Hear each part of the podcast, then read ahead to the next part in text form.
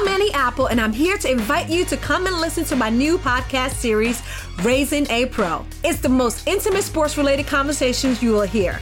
Each week, we explore the journeys of some of your favorite NFL players through the eyes of those that know them best. From Joe Burrow, DeAndre Hopkins, Miles Garrett, Ezekiel Elliott, Nick and Joey Boza, just to name a few. With exclusive insights and information, we leave no stone unturned. Subscribe now to Raising a Pro on your favorite podcast app.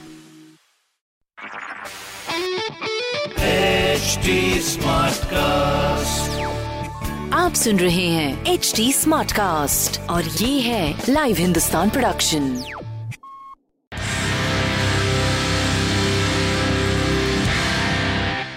Delhi Dangal पर आप सभी का स्वागत है और मैं हूँ राजेश कुमार। आज हमारे साथ दिल्ली कांग्रेस की महिला अध्यक्ष और पूर्व राष्ट्रपति प्रणब मुखर्जी की बेटी शर्मिष्ठा मुखर्जी हैं जो लगातार दिल्ली चुनाव में धुआंधार कैंपेन कर रही हैं। और पार्टी की जो जीत है उसका लगातार दावा कर रही है। तो आज दिल्ली के दंगल में इनसे कई सवाल हैं। इनसे इनके जो राजनीतिक और निजी ज़िंदगी के बारे में बात करेंगे। साथ ही बात करेंगे कि किस तरह से कांग्रेस के लिए क्या संभावनाएँ दिल्ली चुनाव में इस बार देख रही हैं। दिल्ली दंगल पर आपका स्वागत है। धन्यवाद। सबसे पहले इस बार कांग्रेस की क्या संभावनाएँ देख रहे हैं आप दिल्ली चुनाव में? कांग्रेस डेफिनेटली सरकार बनाएगी। क्योंकि पिछले पाँच साल से हम देख रहे हैं कि दिल्ली की विकास जो पूर्व मुख्यमंत्री श्रीमती शीला दीक्षित जी के टाइम पे पंद्रह साल उन्होंने दिल्ली की चेहरा बदल दी और एक विकास नारी के रूप से जाना जाता था। लोग दिल्ली मॉडल ऑफ़ डेवलपमेंट की बात करते थे। तो पिछले पाँच साल से वो विकास बिल्कुल रुक गई हैं और हम देख रहे हैं कंटिन्यूस एक तू तू मैं मैं ये जो शैडो बॉक्सिंग ये नूरा कुश्ती की सिलसिला चला हुआ है। और केजरीवाल जी कभी केंद्र का दोष दे, दोष देते हैं कभी एमसीडी को कभी ऑपोजिशन को कभी एलजी को। तो ये आरोप प्रत्यारोप का जो सिलसिला चला है इसमें दिल्ली की डेवलपमेंट बिल्कुल बंद है। दिल्ली में काम नहीं हो रहे हैं तो दिल्ली की जनता भी परेशान हो चुके हैं। तो कांग्रेस का पास ट्रैक रिकॉर्ड है डिलीवरी की ट्रैक रिकॉर्ड है हमारा पास एक्सपीरियंस है। तो मुझे पूरा भरोसा है कि दिल्ली की जनता इस बार कांग्रेस को फिर से एक बार मौका देगी। जी लेकिन इस चुनाव में देखें तो अब केजरीवाल और आम आदमी पार्टी की तरफ़ से लगातार कहा जा रहा है कि कांग्रेस के पास कोई चेहरा नहीं है वो शीला दीक्षित के नाम पे अभी भी चुनाव लड़ रहे हैं। देखिए हम चेहरे का दाव पे नहीं हम अपना काम के दाव पे चुनाव लड़ना चाहते हैं। कांग्रेस में अनुभवी लीडर्स की कोई कमी नहीं है। आम आदमी पार्टी तो अभी अभी 2012 में बने हैं लेकिन कांग्रेस बहुत सालों से गवर्नेंस के उनके पास एक्सपीरियंस है। चेहरा का बात करें हमारा सारे सीनियर लीडर्स हैं अजय माकन जी जेपी अग्रवाल जी सुभाष चोपड़ा जी इनका पास अनुभव हैं। लेकिन हम चेहरा नहीं, अब हमने जो काम किए हैं, हमारा जो एक्सपीरियंस है, हम उनके दाव पे चुनाव लगना चाहते हैं, क्योंकि ये कोई लैम्प पोस्ट इलेक्शन नहीं है। अब, अगर सोचिए कोई वोटर अगर अपना घर का सामने जो नाला खुदा पड़ा हुआ है या रास्ता खुदा पड़ा हुआ है या पानी नहीं आ रहे हैं, वो क्या मोदी जी को जाके बोलेंगे कि मेरा राके रास्ता ठीक करवाओ? या जाके केजरीवाल जी से मिल भी पाएँगे क्या मुख्यमंत्री से? तो ये जो चेहरे की, चेहरे दिखा के जो लोग चुनाव जीतना चाहते हैं तो उसका मतलब ये है उनका अपना काम पे भरोसा नहीं सिर्फ़ चेहरे के दम पे चुनाव लड़ना चाहते हैं। जी इस चुनाव में ऐसा कहा जा रहा है कि मुख्य मुकाबला जो है वो बीजेपी और आम आदमी पार्टी के बीच है। तो कांग्रेस अपने लिए क्या संभावनाएँ देख ऐसे बात बिल्कुल नहीं है। लोकसभा इलेक्शन में जो हमने देखा 2019 में तभी भी आम आदमी पार्टी और कुछ लोग ऐसे दावा वो कर रहे थे क्लेम कर रहे थे कि ये चुनाव तो इसमें कांग्रेस कहीं पर है भी नहीं। लेकिन हमने देखा कि दिल्ली में सात पार्लियामेंट्री कॉन्स्टिट्यूंसी में पाँच में आप थर्ड पे आए आम आदमी पार्टी और चार में उनकी कैंडिडेट्स जो हैं अपने डिपॉजिट भी गवा दी। जी जमानत जब्त हो गई जमानत जब्त हो गई उनकी। जी। सो so, उस अगर हिसाब से चले तो आम आदमी पार्टी नहीं ये जो है ये चुनाव जो है कांग्रेस और बीजेपी की बीच में है। जी। तो जिस तरह से और सत्ताधारी केजरीवाल सरकार की तरफ़ से और जो वोटरों को लुभाने के लिए घोषणाएँ हो रही है तो उसको कांग्रेस किस तरह से देखती है? आप किस तरह से देखते हैं उसको? अब हर रोज़ अखबार खोलेंगे तो आप देखेंगे कि बड़े बड़े हर न्यूज़पेपर में तीन चार पेजेस की फुल पेज एड्स अगर केजरीवाल जी का अपना दम पे, अपना काम के दम पे इतना भरोसा है तो ये सारे जनता का टैक्स पेयर्स मनी खर्च करके इतना बड़े बड़े एड्स देने की क्या ज़रूरत? एफएम रेडियो में हमेशा वो बोलते रहते चारों तरफ़ देखिए, होर्डिंग्स लगा हुआ है। हमारा कांग्रेस की जो काम है दिल्ली की कोई भी जनता अपना घर से बाहर निकालेंगे तो उनको काम, कांग्रेस के काम नज़र आएगी। बड़े बड़े फ्लाईओवर्स मेट्रो बड़े बड़े रोड्स ये सारे कांग्रेस की जो इंफ्रास्ट्रक्चर दिल्ली में जो डेवलप हुए हैं, सारे कांग्रेस के काम हैं। तो हमें इसके लिए पैसा खर्च करके, जनता का पैसा खर्च करके एडवर्टाइजमेंट देने की कोई ज़रूरत नहीं है, क्योंकि कांग्रेस की जो काम है, वो जनता का सामने है। लेकिन केजरीवाल जी सिर्फ़ दावा कर रहे हैं, एक, ये एडवर्टाइजमेंट का सरकार है, खाली ये विज्ञापन की सरकार है, खाली विज्ञापनों विज्ञापनों से चल रहे हैं ये सरकार। जी, पार्टी आला कमान की तरफ़ से कांग्रेस के सभी बड़े नेताओं को कहा गया था चुनाव लड़ने तो उसमें कई, आप खुद नहीं लड़ रही हैं इसमें चुनाव। साथ ही सुभाष चोपड़ा नहीं है, अजय माकन नहीं है, कई बड़े चेहरे जो दिल्ली कांग्रेस के हैं लेकिन वो इस बार नहीं देखिए मैं कोई बड़ा चेहरा नहीं हूँ मैं कांग्रेस के एक आम कार्य कार्यकर्ता हूँ। एंड मैं बहुत दिन पहले ही मैंने पार्टी की सीनियर लीडरशिप को दिल्ली कांग्रेस में मैं बता दिया था मैं चुनाव नहीं लड़ना चाहूँगी। क्योंकि देखिए एक काम है चुनाव लड़ना और एक काम है चुनाव लड़वाना। तो अभी इन दिल्ली महिला दिल्ली प्रदेश महिला कांग्रेस से पहले दफ़े दो कैंडिडेट्स को टिकट मिले हैं। ऑल इंडिया महिला कांग्रेस को दो कैंडिडेट को टिकट मिला है। पूरे दिल्ली में दस महिलाओं को टिकट मिला है जो हमारा ट्रैक रिकॉर्ड हमारा भी सबसे ज़्यादा है और दूसरे पार्टी के मुकाबले में भी कांग्रेस की महिलाओं को टिकट देना सबसे ज़्यादा है। हमने दस महिलाओं को टिकट दी आम आदमी पार्टी ने सात को दी बीजेपी ने छः को दी। तो चुनाव लड़वाना भी बहुत ज़रूरी है और मेरा, मैं दिल्ली कांग्रेस की, मैं अध्यक्षा हूँ तो मेरा एक ऑर्गेनाइजेशन रिस्पॉन्सिबिलिटी भी है। तो ये सब सोच के मैंने पहले से ही डिसाइड कर दिया था कि मैंने चुनाव मैं चुनाव नहीं लड़ूँगी। जी, इस पर देखा गया कि कांग्रेस ने कैंडिडेट्स को उतार, उतारने में अनाउंसमेंट में काफ़ी देर कर दी। पहले आम आदमी पार्टी ने किया बीजेपी ने कर दिया। तो बीजेपी कांग्रेस कहीं ना कहीं इन चीज़ों में पिछड़ती दिखी है। नहीं देखिए ये कांग्रेस का हमारा एक ट्रेडिशन है। खाली अभी नहीं हम थोड़ा सा लेट कैंडिडेट अनाउंस करते हैं। मैं पर्सनली सोचती हूँ कि शायद पहले कर देने से कैंडिडेट्स को ज़्यादा टाइम मिलते हैं प्रचार के लिए। लेकिन ये इसमें कोई ये इस टाइम ये कोई स्पेशल बात नहीं है। ये हमारा एक प्रॉब्लम है कि हम करते हैं कैंडिडेट्स uh, को थोड़ा लेट अनाउंस करते हैं लेकिन this is nothing special this time जी। अब आपके कुछ निजी ज़िंदगी को लेकर सवाल है। आप क्लासिकल डांसर हैं कथक डांसर हैं तो राजनीतिक जीवन से अलग कैसे इन चीज़ों के लिए टाइम निकाल पाते देखिए, मैं थी पास्ट टेंस में बात करें। राजनीति ज्वाइन करने से पहले मैं एक प्रोफेशनल कथक डांसर और कोरियोग्राफर थी। लेकिन सच पूछे तो राजनीति ज्वाइन करने का बाद वो बिल्कुल छूट गए हैं। शुरू शुरू में मैं प्रयास की थी दो छः साल पहले मैंने राजनीति ज्वाइन की। तो दो तीन साल मैं परफॉर्मेंस करती रही अपना रियाज करती रही। लेकिन बहुत मुश्किल हो जाता है बिकॉज़ आप पार्ट टाइम कलाकार और पार्ट टाइम पॉलिटिशियन नहीं हो सकते हैं। दोनों के दोनों फुल टाइम जॉब है और बिल्कुल सोच अलग है, सोच दुनिया अलग है। तो वो दोनों दुनिया का यू नो दो नाव पे पाव रख के चलना बहुत मुश्किल है।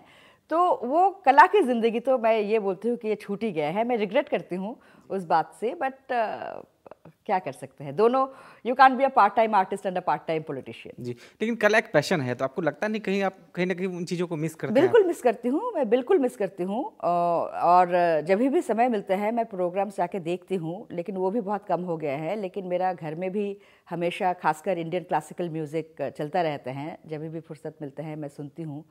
तो कला से as a audience as a रसिक तो मैं जुड़ी हुई हूँ लेकिन एज अ परफॉर्मर नहीं बिकॉज़ एंड खासकर परफॉर्मिंग आर्ट के लिए आपको समय देना पड़ता है आपको रियाज करना पड़ता है और मैं जैसे बोला मानसिक रूप से ये दोनों बिल्कुल अलग दुनिया है तो उसमें एक्चुअली uh, एक ब्रिज बनाना बहुत मुश्किल काम है। जी तो आजकल रॉक और पॉप के ज़माने में जो क्लासिकल है उसको कहाँ देखते हैं देखिए हमेशा मुझे लगता है कि हर चीज़ के लिए अपना अपना स्पेस है। क्लासिकल आर्ट या म्यूज़िक उनका एक नीश ऑडियंस है। और रॉक पॉप या बॉलीवुड उसका अपना एक स्पेस है, अपना एक पॉपुलैरिटी है। तो इसमें कोई कॉन्फ्लिक्ट नहीं है। और इसके अलावा इस वक्त देखें तो लगातार सीए पर, नागरिकता कानून पर देश भर में प्रदर्शन चल रहा है। दिल्ली में शाहीन बाग में पिछले 40 दिन से ज़्यादा वक्त हो गए, लगातार प्रोटेस्ट चल रहा है। तो ऐसे में आपको कांग्रेस किस तरह से देख रही है आप किस तरह से देख रही हैं और क्या अगर इसका ध्रुवीकरण हुआ तो फिर इसका कांग्रेस पर क्या असर होगा? देखिए सी एक एंटी कॉन्स्टिट्यूशन एक संविधान की विरोधी एक एक्ट पास किया गया है। तो कांग्रेस खाली कांग्रेस ही नहीं देश की जनता इसका विरोध कर रहे हैं। और आज खाली शाहीन बाग में ही नहीं जब से इसका अनाउंसमेंट हुआ है सीएए जब से पास हुआ है पूरे देश में पूरे देश में देश की जनता सड़कों पे उतरे उतर के प्रोटेस्ट कर रहे हैं और वो जनता जो है वो कोई पॉलिटिकल पार्टी की नहीं है। वो जनता जो है स्टूडेंट्स हैं वो जनता जो है कंसर्न सिटीजन्स हैं। तो ये लोग आके कोई भी पॉलिटिकल पार्टी से जुड़े हुए नहीं लेकिन वो आ, समझदार लोग हैं। वो अच्छी तरह समझते हैं कि इस तरह से सीएए एक बहुत ही डिविसिव और संविधान विरोधी एक कानून है। तो आम जनता इसकी प्रोटेस्ट कर रहे हैं। शाहीन बाग में जो हो रहे हैं पिछले एक महीने से भी ज़्यादा हो गए वहाँ के लोग खासकर महिलाएँ जिस तरह से पीसफुली प्रोटेस्ट कर रहे हैं तो वो एक दाद देने की बात है। देखिए लोकतंत्र में प्रोटेस्ट करने के अधिकार सबको हैं लेकिन रूलिंग पार्टी और हैरानी की बात ये है कि एक यूनियन मिनिस्टर इस तरह की जो कल ही हुआ है कि स्लोगन उन्होंने चालू किया और रूलिंग पार्टी की सपोर्टर्स बोल रहे हैं प्रोटेस्टर्स के बारे में बोल रहे हैं गोली मारो सालों को। तो ये तो लोकतंत्र की हत्या करने की प्रयास किए जा रहे हैं। लोकतंत्र पर गोली चलाए जा रहे हैं। जो लोग पीसफुली प्रोटेस्ट कर रहे हैं जो लोग पीसफुली डेमोन्स्ट्रेशन कर रहे हैं तो उन लोगों को बोल रहा है बोला जा रहा है देशद्रोही। तो उसका मतलब रूलिंग पार्टी या रूल सरकार की अगेंस्ट आवाज़ उठाने की अधिकार क्या लोगों से छीना जा रहे हैं? ये लोकतंत्र पर गोली चलाए जा रहे हैं। जी। तो कांग्रेस क्या इस तरह के जो प्रोटेस्ट हो रहा है उसका समर्थन करती है? देखिए हम कांग्रेस हम हर समर्थन हर आ, हम इस बात का समर्थन करते हैं कि कोई भी इशू हो उसमें पीसफुली प्रोटेस्ट करने की अधिकार ये एक मौलिक अधिकार है। डेमोक्रेसी में this is a fundamental right हमारा समय में भी हमारा समय में भी बहुत प्रोटेस्ट हुआ था। अन्ना हजारे की प्रोटेस्ट हुई थी जिसकी वजह से केजरीवाल जी आज यहाँ तक पहुँचे। निर्भया का प्रोटेस्ट हुआ था बहुत प्रोटेस्ट हुआ था। कोई भी सरकार सरकार कांग्रेस की कोई भी लीडर क्या इस तरह की एंटी प्रोटेस्ट बयानबाजी की? लेकिन प्रदर्शन के नाम पे जिस तरह से सरजिल इमाम जैसे लोग जो देश को बांटने की बात कर हम तो बोल रहे हैं कि अगर जो भी उस तरह की बात करे तो उनको इमीडिएटली गिरफ़्तार करे। ये तो होम मिनिस्टर क्यों नहीं गिरफ़्तार कर रहे हैं? प्रोटेस्ट के नाम पे नहीं आप प्रोटेस्टर्स को दोषी मत ठहराइए लेकिन उस प्रोटेस्ट की फ़ायदा लेके अगर कुछ लोग एंटी इंडिया बयान कर रहे हैं या एक्चुअली इंडिया के बांटने की प्रयास कर रहे हैं तो बेशक उनको क्या करें? बेशक तो उनको करें। लेकिन जो लोग ट्वेंटी सिक्स जनवरी को रिपब्लिक डे में इंडिया के कॉन्स्टिट्यूशन की प्रियाम्बल पढ़ रहे हैं जो। लोग 24 घंटे इंडिया के नेशनल फ्लैग लहरा रहे हैं उनको आप कैसे दोष देशद्रोही बोल सकते हैं?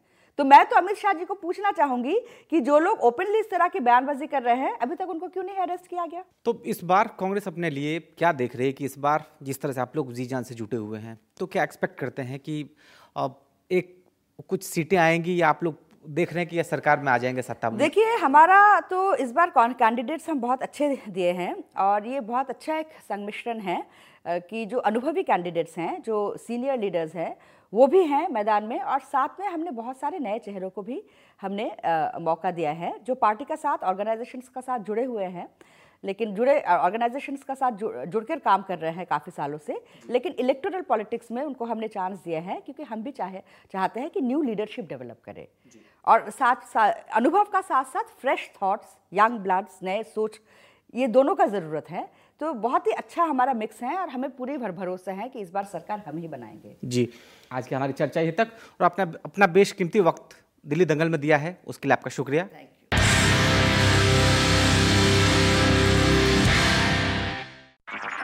आप सुन रहे हैं एच डी स्मार्ट कास्ट और ये था live Hindustan production smart cast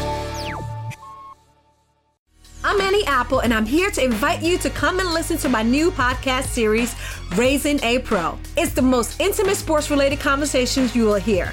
Each week, we explore the journeys of some of your favorite NFL players through the eyes of those that know them best. From Joe Burrow, DeAndre Hopkins, Miles Garrett, Ezekiel Elliott, Nick and Joey Boza, just to name a few. With exclusive insights and information, we leave no stone unturned. Subscribe now to Raising a Pro on your favorite podcast app.